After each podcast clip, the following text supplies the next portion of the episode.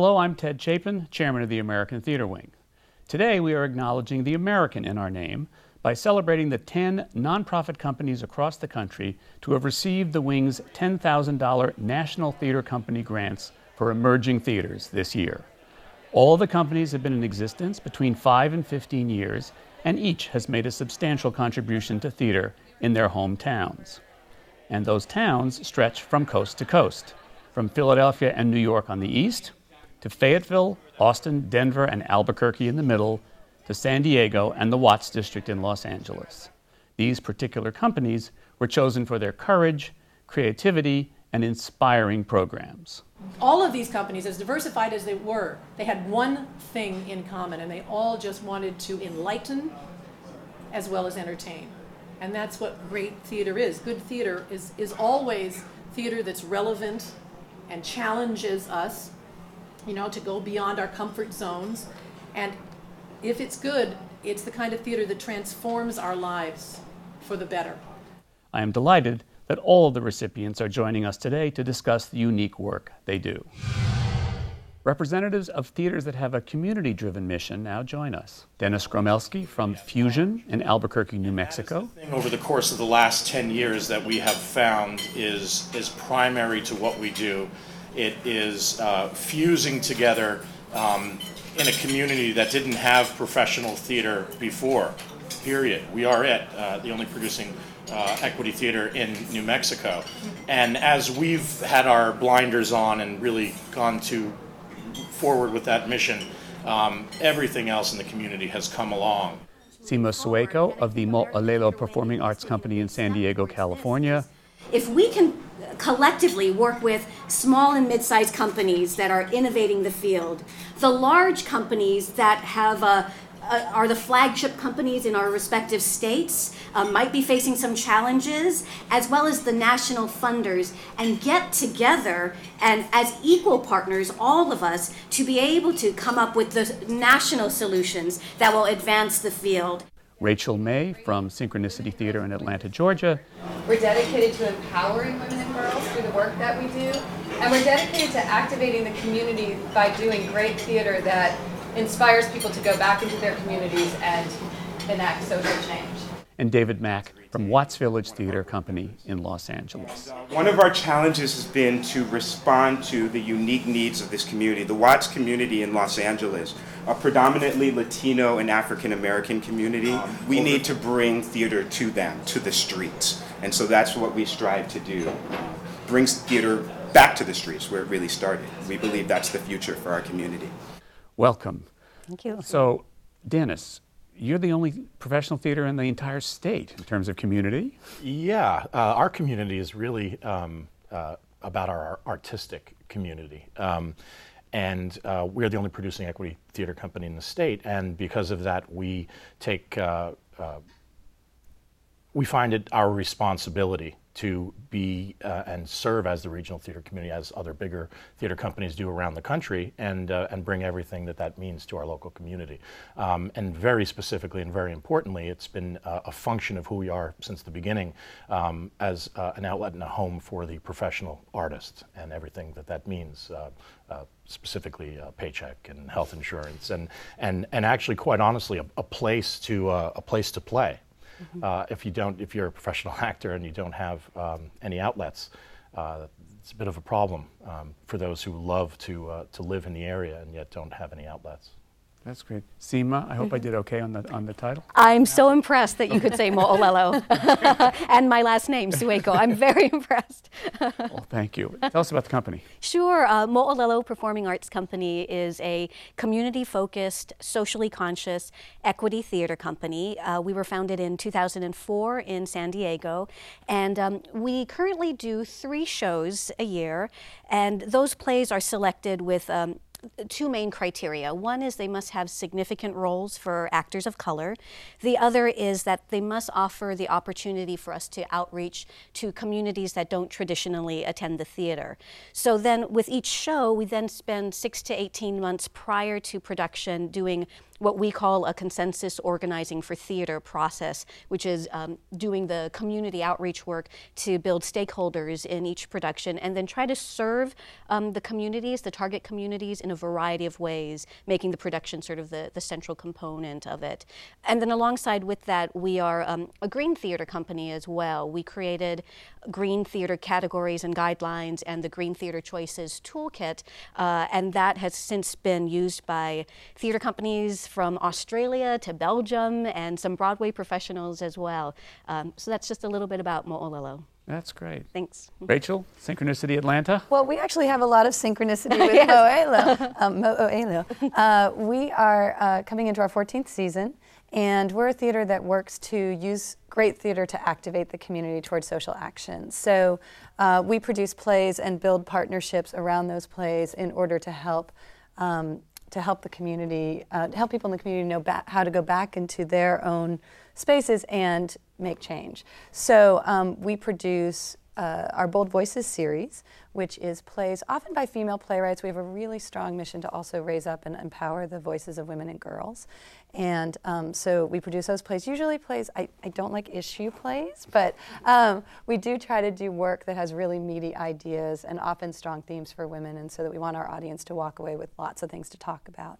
And we have a family series where we do plays based on books for children and families. And we try to do really great theater that happens to work for kids and families. We don't want to do children's theater. Um, so we try not to do it. We, there's a lot we're trying not to do because we want to do really good theater. Um, and we also have a program that sprung out of a play eight years ago called, um, the program's called Playmaking for Girls, where we go into detention centers and work with teenage girls who are incarcerated and um, help them write plays and perform plays about their lives. Um, so that's the, the company was started by women, yes? started by four women. I'm one of the founders, um, and uh, the other ones have all moved off into other projects. Um, but yeah, we have a really strong commitment to raising up women's voices. So often, our uh, a lot of our designers are women. One of my favorite stories is in tech, you know, with a whole bunch of female designers. Uh, I said, I'm going to Home Depot. What do we need? And uh, from like six places in the room, everyone said, chocolate. and so I think you know you're in synchronicity when that's what's needed from Home Depot because of all the women. In- Complete synchronicity. that's right. That's right. Excellent. David Watts. Yes, Watts Village Theater Company. We're the only show in Watts, so we're the only professional independent theater company in Watts. We've been around for 15 years. Uh, we were developed actually out of a residency from Cornerstone Theater Company. I noticed. Um, and we were co founded by Lynn Manning, a poet who's still with us, uh, playwright as well, and uh, Quentin Drew, who is our founding artistic director, who actually passed away um, around six years ago. And so for 15 years, we've been doing all original work. Uh, contemporary social issues is what we focus on in the Watts community. This is an underserved, predominantly African American and Latino community. It's actually now over 80% Latino. Um, and so, since there's not yet any permanent theater or professional theater space in Watts, we're nomadic. so, we uh, perform everywhere. Uh, we perform on the streets, in Well, the parks. I um, noticed Meet Me at Metro. Yes, and we perform on and around the Metro. Our signature show is uh, Meet Me at Metro. We do it uh, annually. Uh, we just finished our second show, Meet Me at Metro 2. And so what we do is we take the audience on the train, and you get off the train station, and there's a theater company doing a show. Then you get back on the train, you go to the next station, you get off, there's another theater company doing a show. And uh, we could collaborate with seven different theater companies throughout Los Angeles uh, and actually New York as well.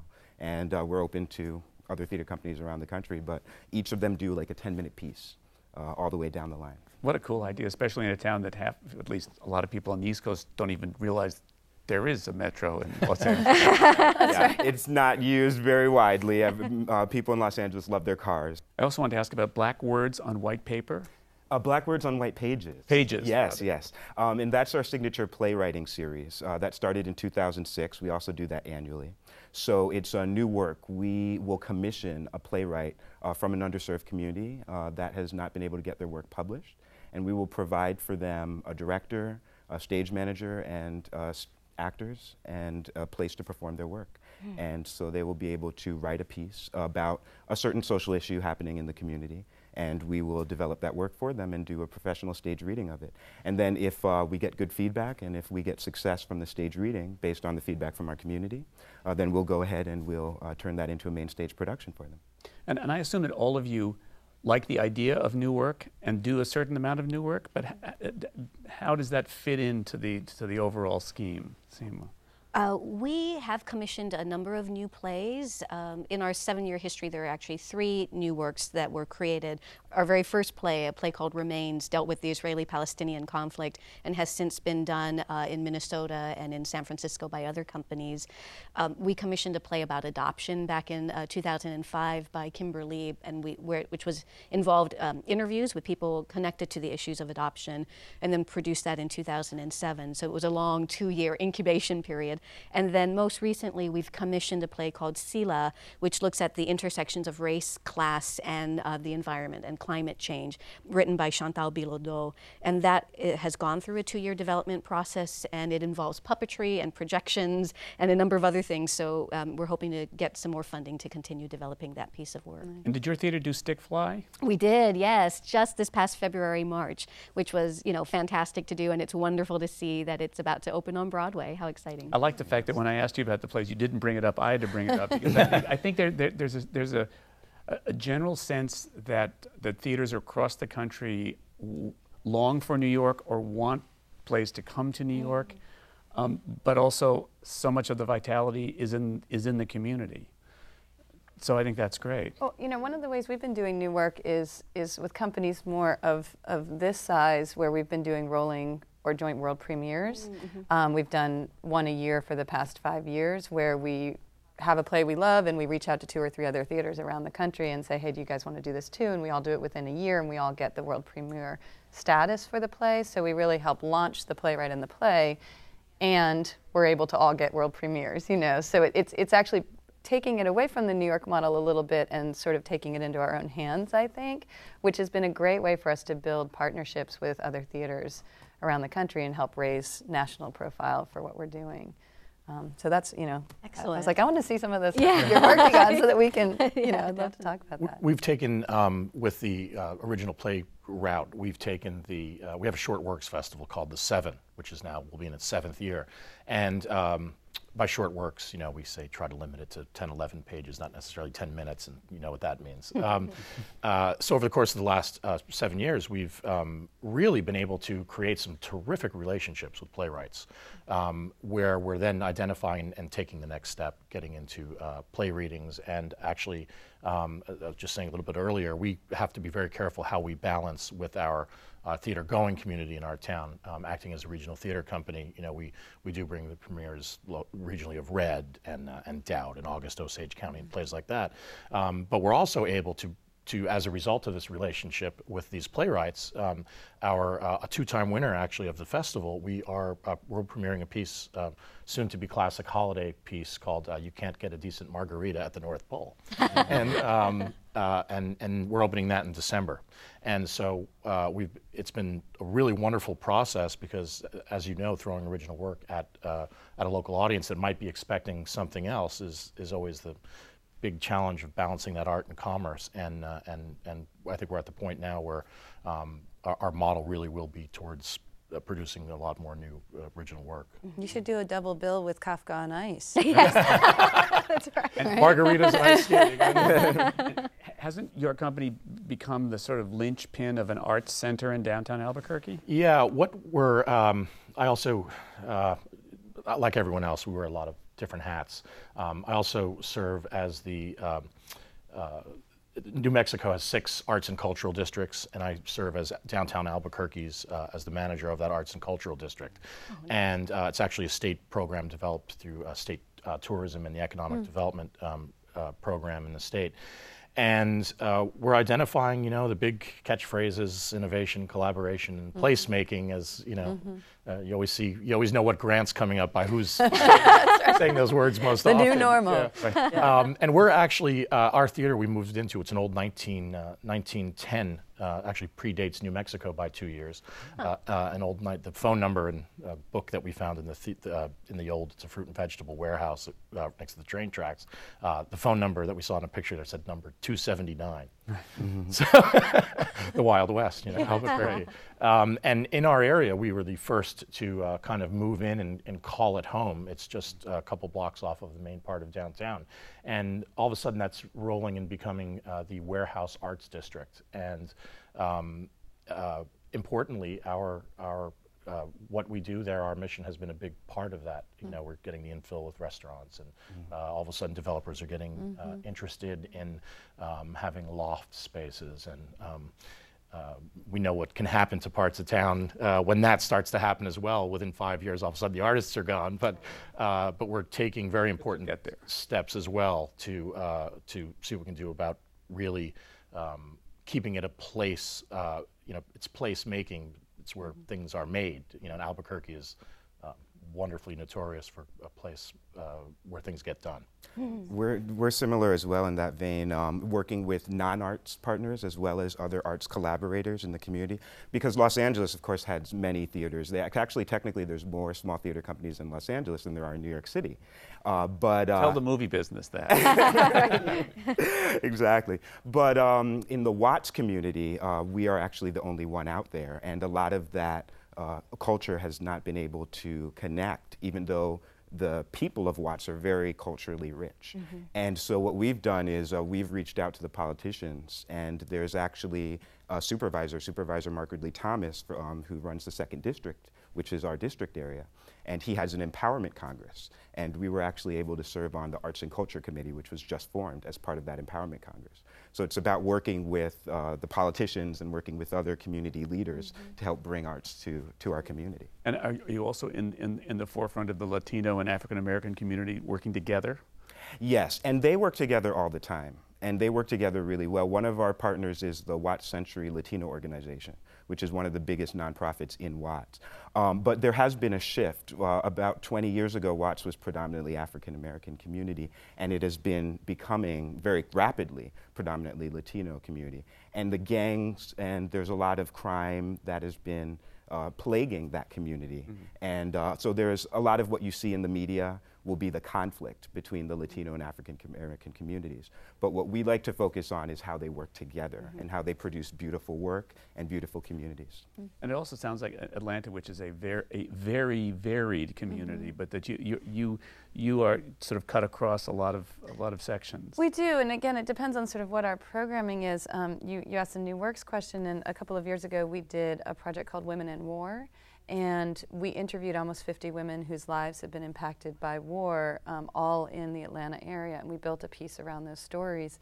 And what we did was partner with the refugee community, which is huge there. Um, so we had Somali women and Sudanese women and women who had been soldiers in Iraq, American soldiers in Iraq. I mean, just an incredible, and these two twin women who had been uh, missionaries in the Congo.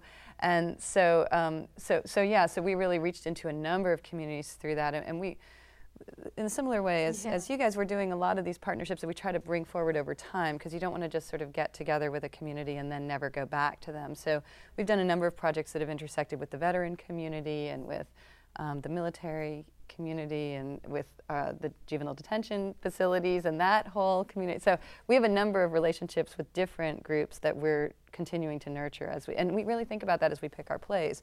What's the next part of that conversation that we can have so that we're continuing to, you know, to engage in the conversation and see what we can do to help change. And also, how about within the artistic community of Atlanta? We we have um, we believe a lot in nurturing new artists who are coming up into the community. So we have a very strong um, intern program. They tend to be young women, although we have a really great young male intern right now who's strong and, and brave to be with us. Um, like he's okay with a lot of estrogen in the room, you know.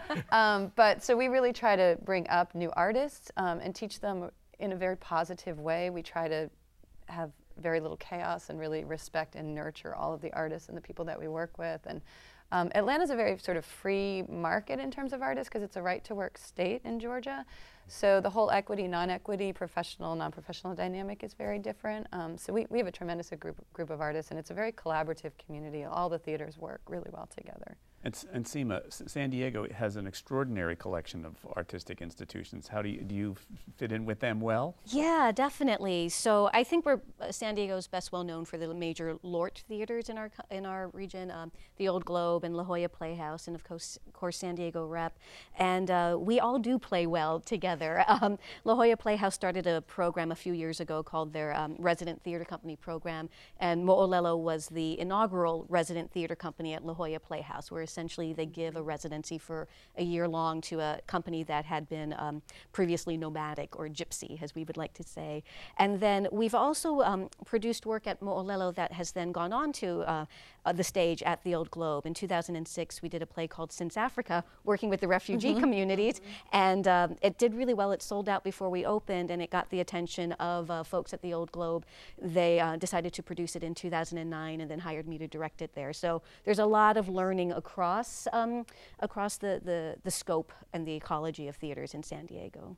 Theater is nothing if not collaborative. Anyway, thank you guys. This is great. Thank you very Thank much. Back to talk a little more in a moment.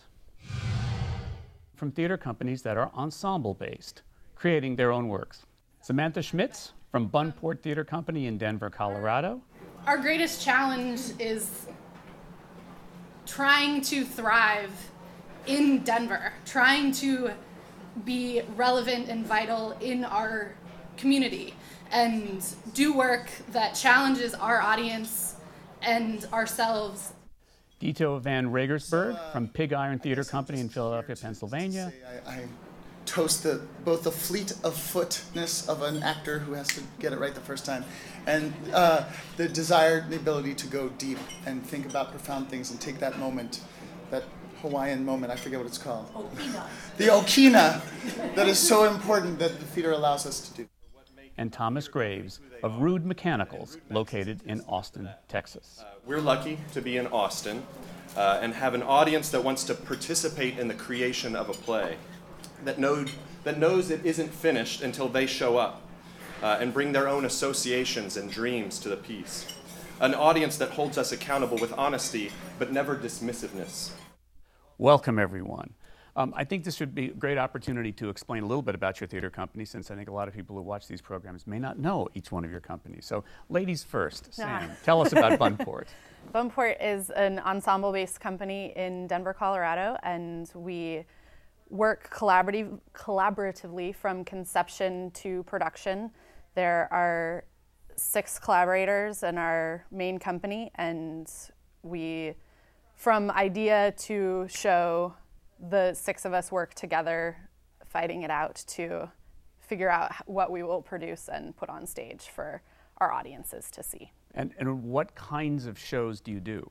We do um, a lot of adaptations of works and biographies. The show that we have coming up is a remount called Kafka on Ice, and it is a retelling, a kind of dreamy retelling of Franz Kafka's life using the metamorphosis as a base story performed on synthetic ice in our warehouse. So we have a theater that we have transformed into, or a warehouse that we transformed into a black box theater, and we put some plastic ice together and actually ice skate on it with some giant cockroaches and some telling of Kafka's life. So, truth in advertising. Exactly. Kafka on Kafka Ice. on ice. we didn't want to, we, we're not lying, it's on ice. And, and Denver is a fairly enlightened theater town. How do you fit into the Denver scene? Denver is a great theater town. There are not a ton of people doing all original works in Denver, so we fill that niche. Um, we're not as as experimental as some other theaters, so we're we are original, but we're not like ex- what people would call experimental theater. So you can come and see a work of fiction turned into a play or a biography turned into a play. Great. Now, now Thomas, Rude Mechanicals, Austin, Texas. I don't know where to begin. um, explain what, uh, what Rude Mechanicals is, is all about and why Texas is home to it. Yes, we, have a lot in common with Buntport. Uh, we are a uh, theater collective. We've been around for 15 years. We have six uh, co producing artistic directors um, and uh, create new works for the stage uh, collaboratively. So we devise them from scratch. And we present about one show a year. Austin, Texas is a great home for us. Uh, there's a lot of new work being made in Austin. Um, so we feel right at home there. I did notice that one of the shows you had done was a, was a revival of the Dionysus in '69, a rather shocking show in its time. How did Austin take to that? Uh, we did Dionysus in '69 last December. um, which is a recreation of the performance uh, group's uh, production in 1968.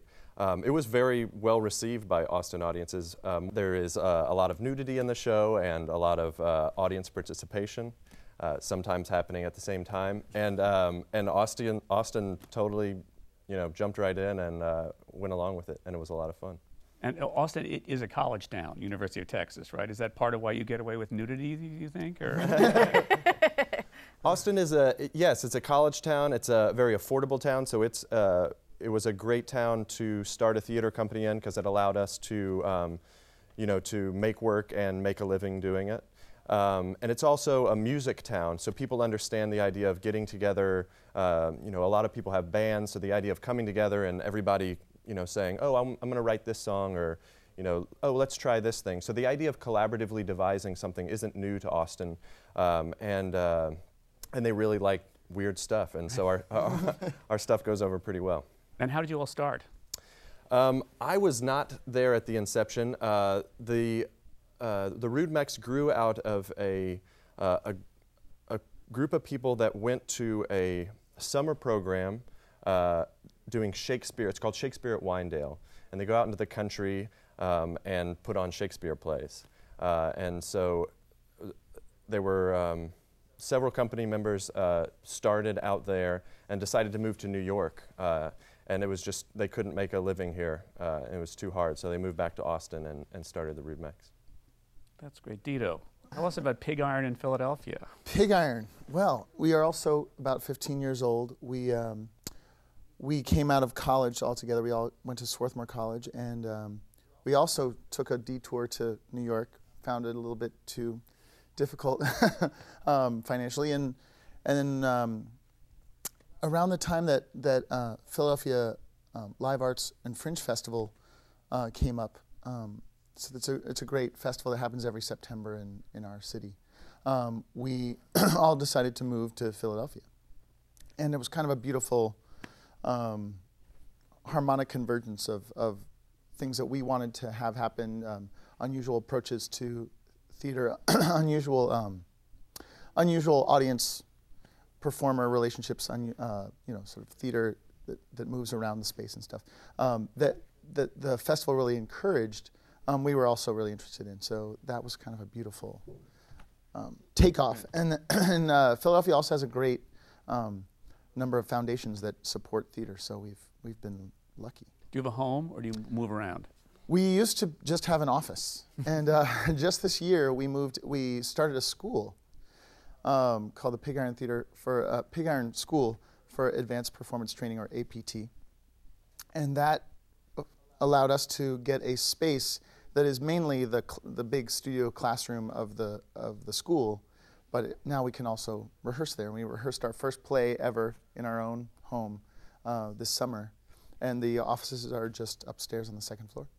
And uh, because Philadelphia does have a fair amount of arts, music, and theater, how, how, did, how did you find an audience? I think a, a, big part of it was was this connection with the festival and, and finding audiences that were a little bit more daring. Um, and now we have a sort of proven track record, so people come to see our stuff. And um, we're not about quantity. We can't offer like eight shows a year, but we can offer a new show every year that's completely from scratch, and we can offer shows from our repertory that we can revive. So um, I think people, I think people like the idea of seeing something kind of that feels handmade or hand stitched or touched by human hands. I did notice Chekhov Lizard Brain, a show that was new to me. What's that about? Is that one of your hits? This will maybe explain our, uh, our process. Dan Rothenberg, who's one of the other artistic, we have three artistic directors. Um, he was reading, um, he was reading a, book by Temple Grandin called Animals in Translation. And she is a very interesting woman. She, um, she's autistic, and but she's high functioning autistic to the point where she, she could actually read and sorry write a book, and she wrote this book about how she feels as an autistic person more connected to to animals, and that she sort of has these theories about how her brain structure um, as an autistic person relates better to an, an animal's, especially uh, a mammal like a cow. and she went on to um, design a lot of the slaughterhouses, actually, but humane slaughterhouses in, in the United States. So that's on one side. Right. And then I was really interested in working on Chekhov, just as a challenge for us um, as a company. we just kind of weirdly mashed those two ideas together. And interestingly, we started talking a lot about neuroscience and Chekhov. And we, um, something that really unlocked Chekhov for us, we did a whole week on, on the Three Sisters. And one thing that really kind of illuminated Chekhov for us was um, the idea of ambivalence. She talks about, um, Temple Grandin talks about how she doesn't understand what a love hate relationship would be like because she feels like her emotions are pretty pure. And we felt like, oh, well, in Chekhov, there's so much emotional ambivalence. There are people having emotions at the same time. So then we just tried this experiment of, of feeling two emotions at the same time. Like, what would it be like to feel sad and happy, like right bumping up against each other, really vibrating? And then suddenly that seemed to work in terms of, of, of a way to play Chekhov scenes because there's really a lot of intense situations happening right right up against each other. Anyway, long story short, uh, we uh, we took um, those experiments with actually brain structures, uh, lizard brain, which is the lowest part of the brain, uh, the dog brain, which is the middle part, and the human brain. We started talking a lot and doing making up weird um, exercises based on these three parts of the brain, and then we made this Chekhovian story about three brothers who sell their house. and then Chekhov Lizard Brain was born. Does that sound like a familiar process to either of you? Smashing things together, yes. Bringing in, um, we, a lot of times, the way that we work, we conceive the set design at the same time that we're conceiving of the storyline. So we have we have pieces that are uh, based on um, a show called My, and this is My Significant Bother, which is based on James Thurber short stories. And the main set piece is a bed that transforms throughout the piece. There are, um, I think, eight short stories. And each time the bed transforms and it goes from a, a made bed in the first scene to a totally destroyed bed, and, and that is a court scene the parts of the bed fold down and there's a trap door and all of this stuff happens and then in the final scene throughout the show the the piece the marriage is destroyed basically and through the short stories. And in the final scene the wife confronts her mistress and the bed is remade and the wife basically reclaims her husband. But it's the same it's a kind of idea where you have an idea which is a bed and you have these stories about marriage and how can they come together in a way that makes sense, if not just to us, to everyone watching it as well. but there's a lot of mashups that happen in, in collaboration because you are you're talking it's it's six people bringing together whatever they are reading about at that time and they're like ah I really Moby Dick but what about this mm-hmm. and nobody's ever read Moby Dick and how can we get that across and stuff like that that happens so do, do, do you have a hierarchy within an ensemble company, or is it, is it really democratic and everybody one man, one vote? Ours is socialist. Ours is very much fight for fight for your vote. Like we all either agree or if we've been fighting it out for days, then we finally vote and then we either live with it or come in the next day and are like, I still am not happy with that. We still have to keep talking about it because in the end, we as a six a group of six are responsible for everything that is seen. It's not you can't blame a designer you can't blame a director you can't say i'm just an actor because you are you are an integral part in it. So we have to agree at least on what the end product is. But. and we decide everything by consensus. We use uh, consensus decision making uh, both in our business um, decisions and in the artistic decisions. So it's not even one person, one vote. It's that everyone has to come to a single agreement before we move forward. Have anybody left the company in the in the history? Yes, there have been people to leave the company. no, it, it is not. It is not easy at all. Um, and Uh, there's a lot of conflict, and, and you know we, we certainly do fight in the rehearsal room. Um, but I think it's a it's a really positive a really positive thing, and and great stuff I think ca- is generated through that tension and through that conflict.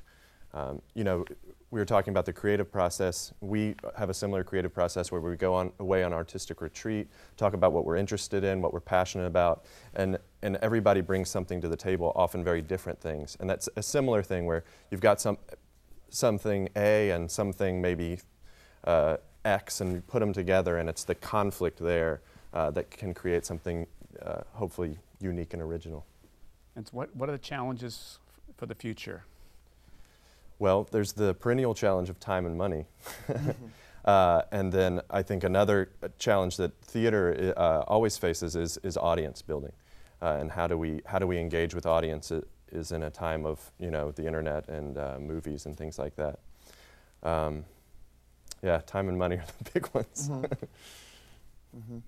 Uh, time and money and how they how they go together. Um, yeah, I, I, feel like I, I, think we all would agree that our particular processes require more time because you're creating something that doesn't have a recipe.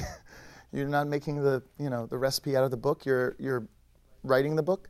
So I mean, our process sometimes takes up to two years from the initial inception of an idea to something that you can actually show someone and prove that you haven't been wasting time.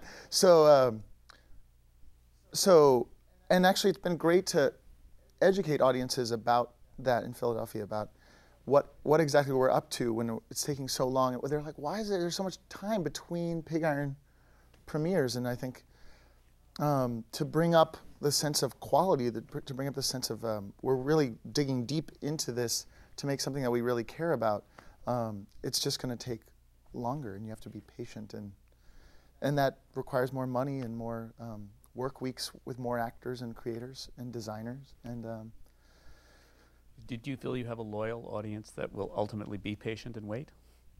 I do, I do. Yeah, I think they're. I mean, we've gotten to the the year of the dog, as they call it. You know, theater companies are supposed to die at 15 like a dog. Someone told me once. Oh yeah. And uh, and uh, the fact that we're here and we're still changing, you know, changing the course, but still doing our work, I think it means that we've we've passed the the danger point and we're we have an audience. And Denver, there's still enough people in Denver. Oh, we have uh, an incredibly loyal audience. We, with, we're entering our 11th season, and with our first season, we were, like I was saying, trying to make our space as vital as possible. So we were doing a biweekly sitcom, a written sitcom every other week about a book club, and so we have audience members who who saw that the first year and saw all 75 episodes of that sitcom over a six-year period and they they come still to see our full-length shows and our off-night programming and stuff. And it's it's definitely like a family because they see the same five people every time on stage and they see me at the box office and running the show and stuff. So they recognize us as well as us recognizing them. There's not the same distance that there is sometimes in in theater where you see people on stage and they're they're not they're like movie stars or something where they they seem approachable in a different way. But our audience is is like a family that keeps coming back. We keep we keep getting them back in there.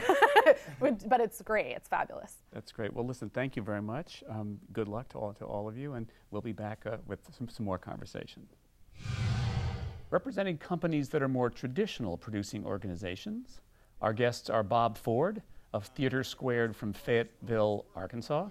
People dig live, intimate, and challenging work. Uh, theater works and rocks. Um, we, our biggest challenge was can uh, we do an equity professional theater from the get go in a town of 72,000 people? And uh, yes, you can. PJ Powers from Timeline Theater in Chicago. A challenge as we go forward, um, as we are growing exponentially, is to find a way to reach more people with our work but not lose who we are. To stay true to our mission, to stay true to perhaps what is most important about Timeline's work, which is a connection with our audience and a dialogue we have with our audience um, every night. And Jack Cummings of the Transport Group, right here in New York City. I think one of our biggest challenges has been to, in the face of all that, with the help of the community and, and, recognition like this, is to just like keep going down your own path that you're meant to go down, like no matter what, and not, you know, if it happens, it happens, but it should happen organically. And I think that's been one of our, you know, challenges. So Jack, as the lone New Yorker in the group, tell us a little bit about Transport Group. Uh, we are 10 years old, and we basically focus on uh, revivals and new plays uh, and new mu mu musicals as well, and that deal with American life in the 20th and 21st century um, by American authors.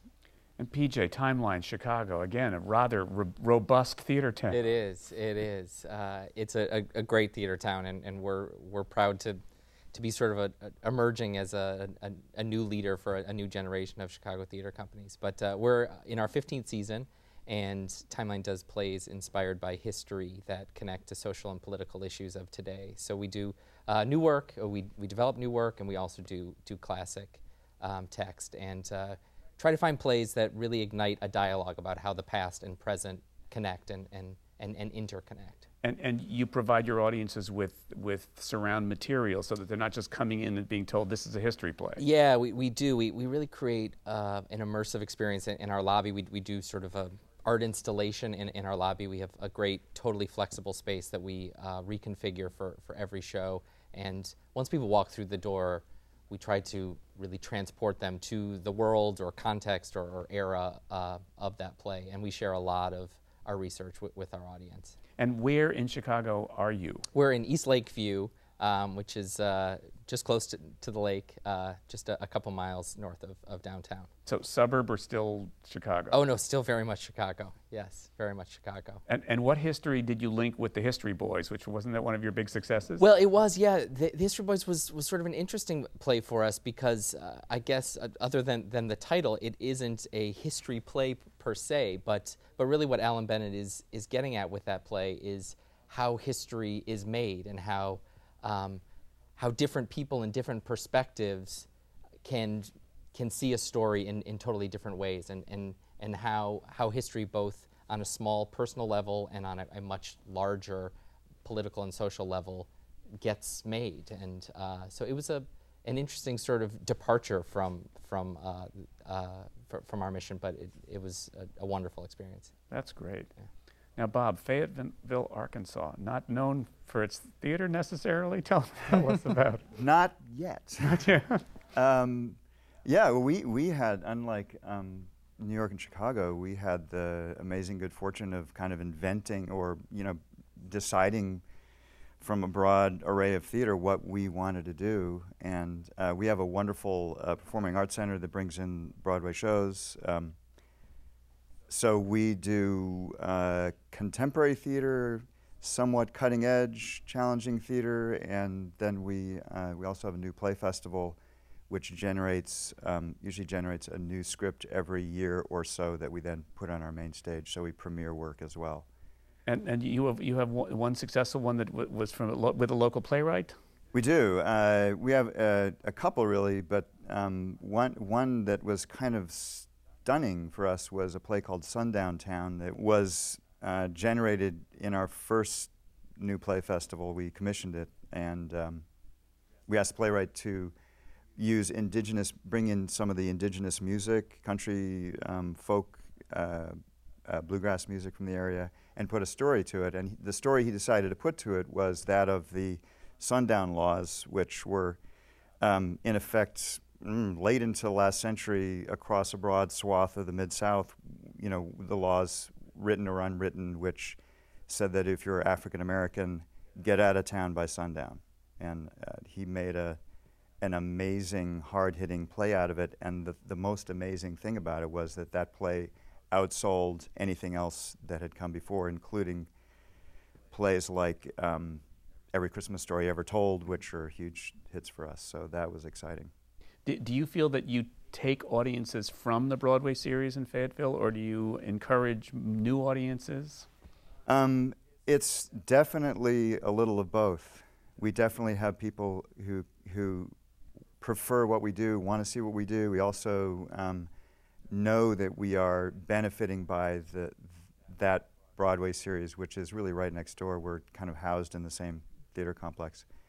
Um, so, uh, so it's a little of both. Do you try not to play at exactly the same time? Or We ne- we yeah, we definitely do not want to open the same night as Fiddler on the Roof. Right. um, so yeah, we we dodge those.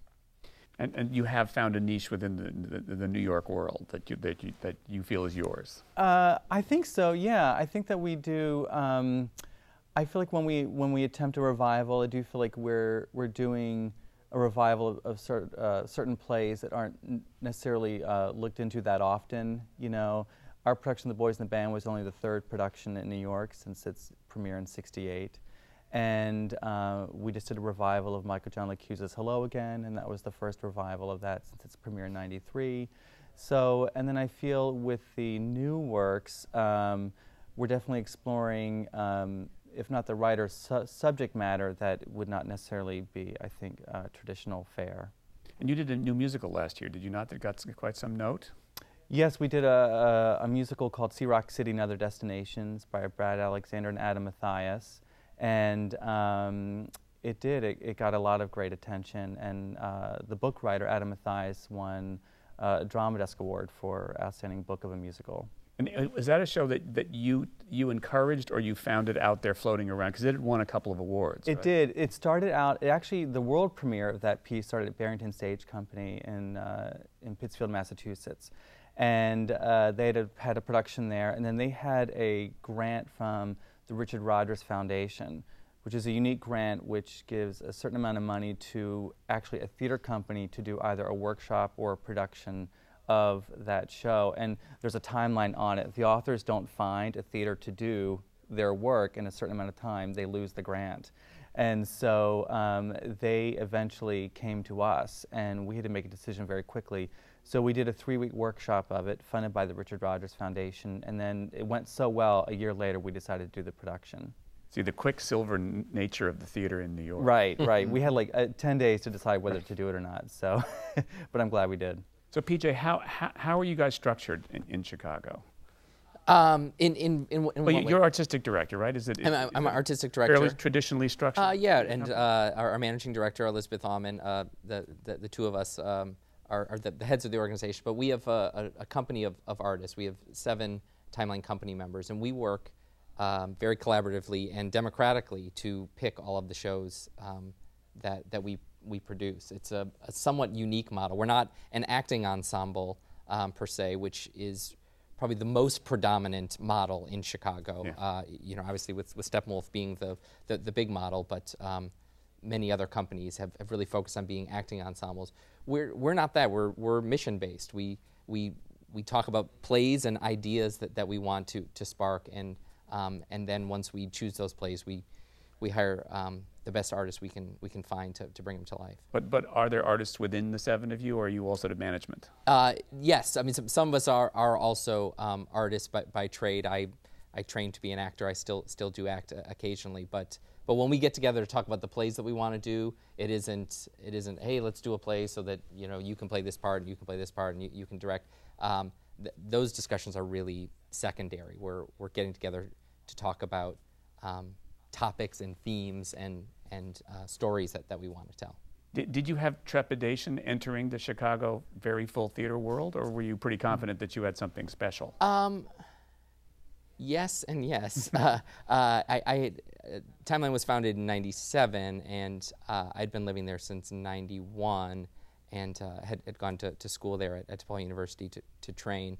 And I guess having gotten out of school and started working as an actor um, with different companies, I, uh, I felt that a point of view and context was missing from a lot of the work that I was both seeing and, and doing. And, um, and the five others who, who started Timeline, um, I, I think we're also feeling that. And that, that was really the impetus to, to first come together and the impetus to um, hatch this mission that was, was rooted in history was to, to find plays that, that really were rooted in a context and that uh, had a, a point of view. But from the outset, we, we really had our eye on building a company that would have longevity, and that was bigger than than the sum of its parts. It was bigger than than than those of us who were starting it and, and running it. And Bob, with, with Theater Square, do you get out in the rest of the state? Do you have an obligation to, to, to take it around and Um, your we, we do educationally. We, we may or may not have that obligation, um, but we feel it.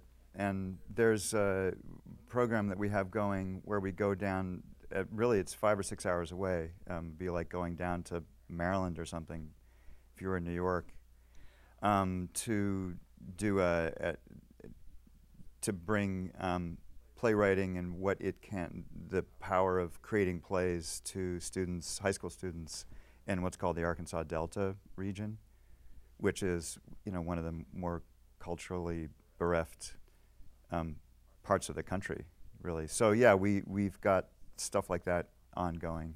And where do you pull the actors from?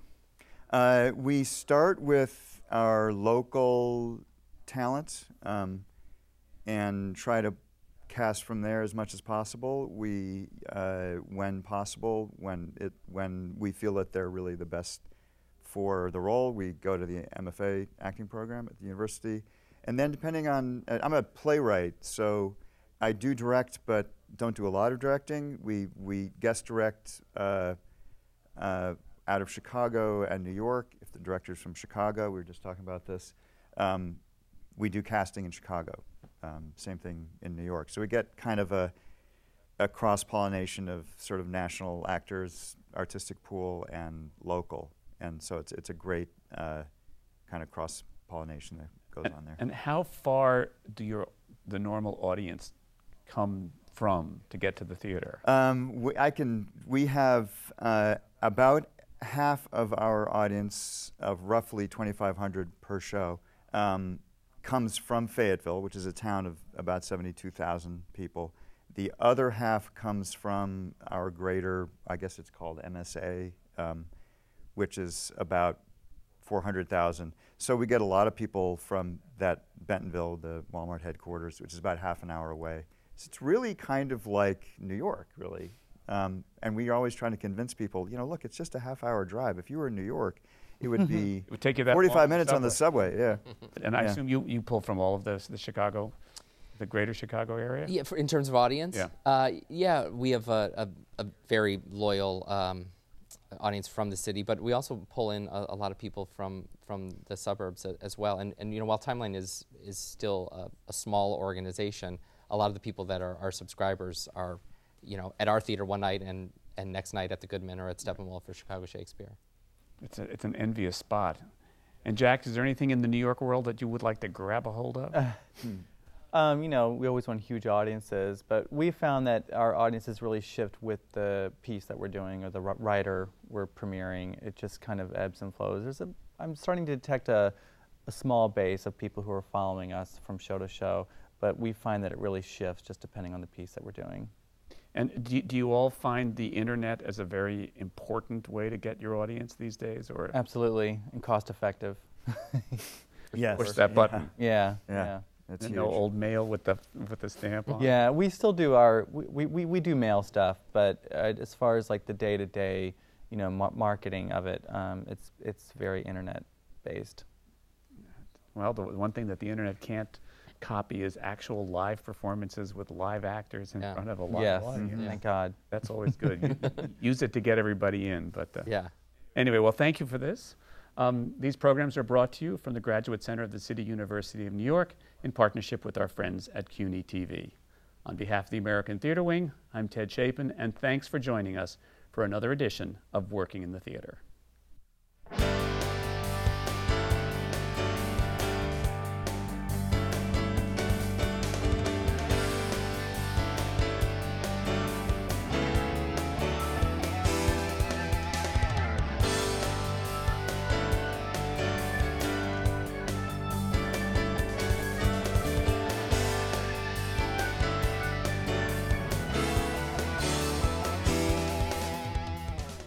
I'm Ted Chapin, chairman of the American Theater Wing. The Wing has played a vital role in New York's theatrical life for more than 60 years. Best known for creating the Tony Awards, we stand for excellence, but we also support education in the theater and our work reaches beyond Broadway and New York. The Working in the Theater television programs, which are supported by the Annenberg Foundation and the Dorothy Strelsin Foundation, are unequaled forums for discussions with today's most creative artists. Downstage Center's in depth radio interviews were created in conjunction with XM Satellite Radio and can be heard on our website. For people who are starting their careers, we have a two week boot camp for aspiring actors from colleges across the country called Springboard NYC. And our theater intern group provides a forum for young people who are starting their careers to build a professional network. All of the American Theater Wing's educational and media programs are available for free on demand from our website, AmericanTheaterWing.org. Thanks for your interest in the Wing, and thanks for watching.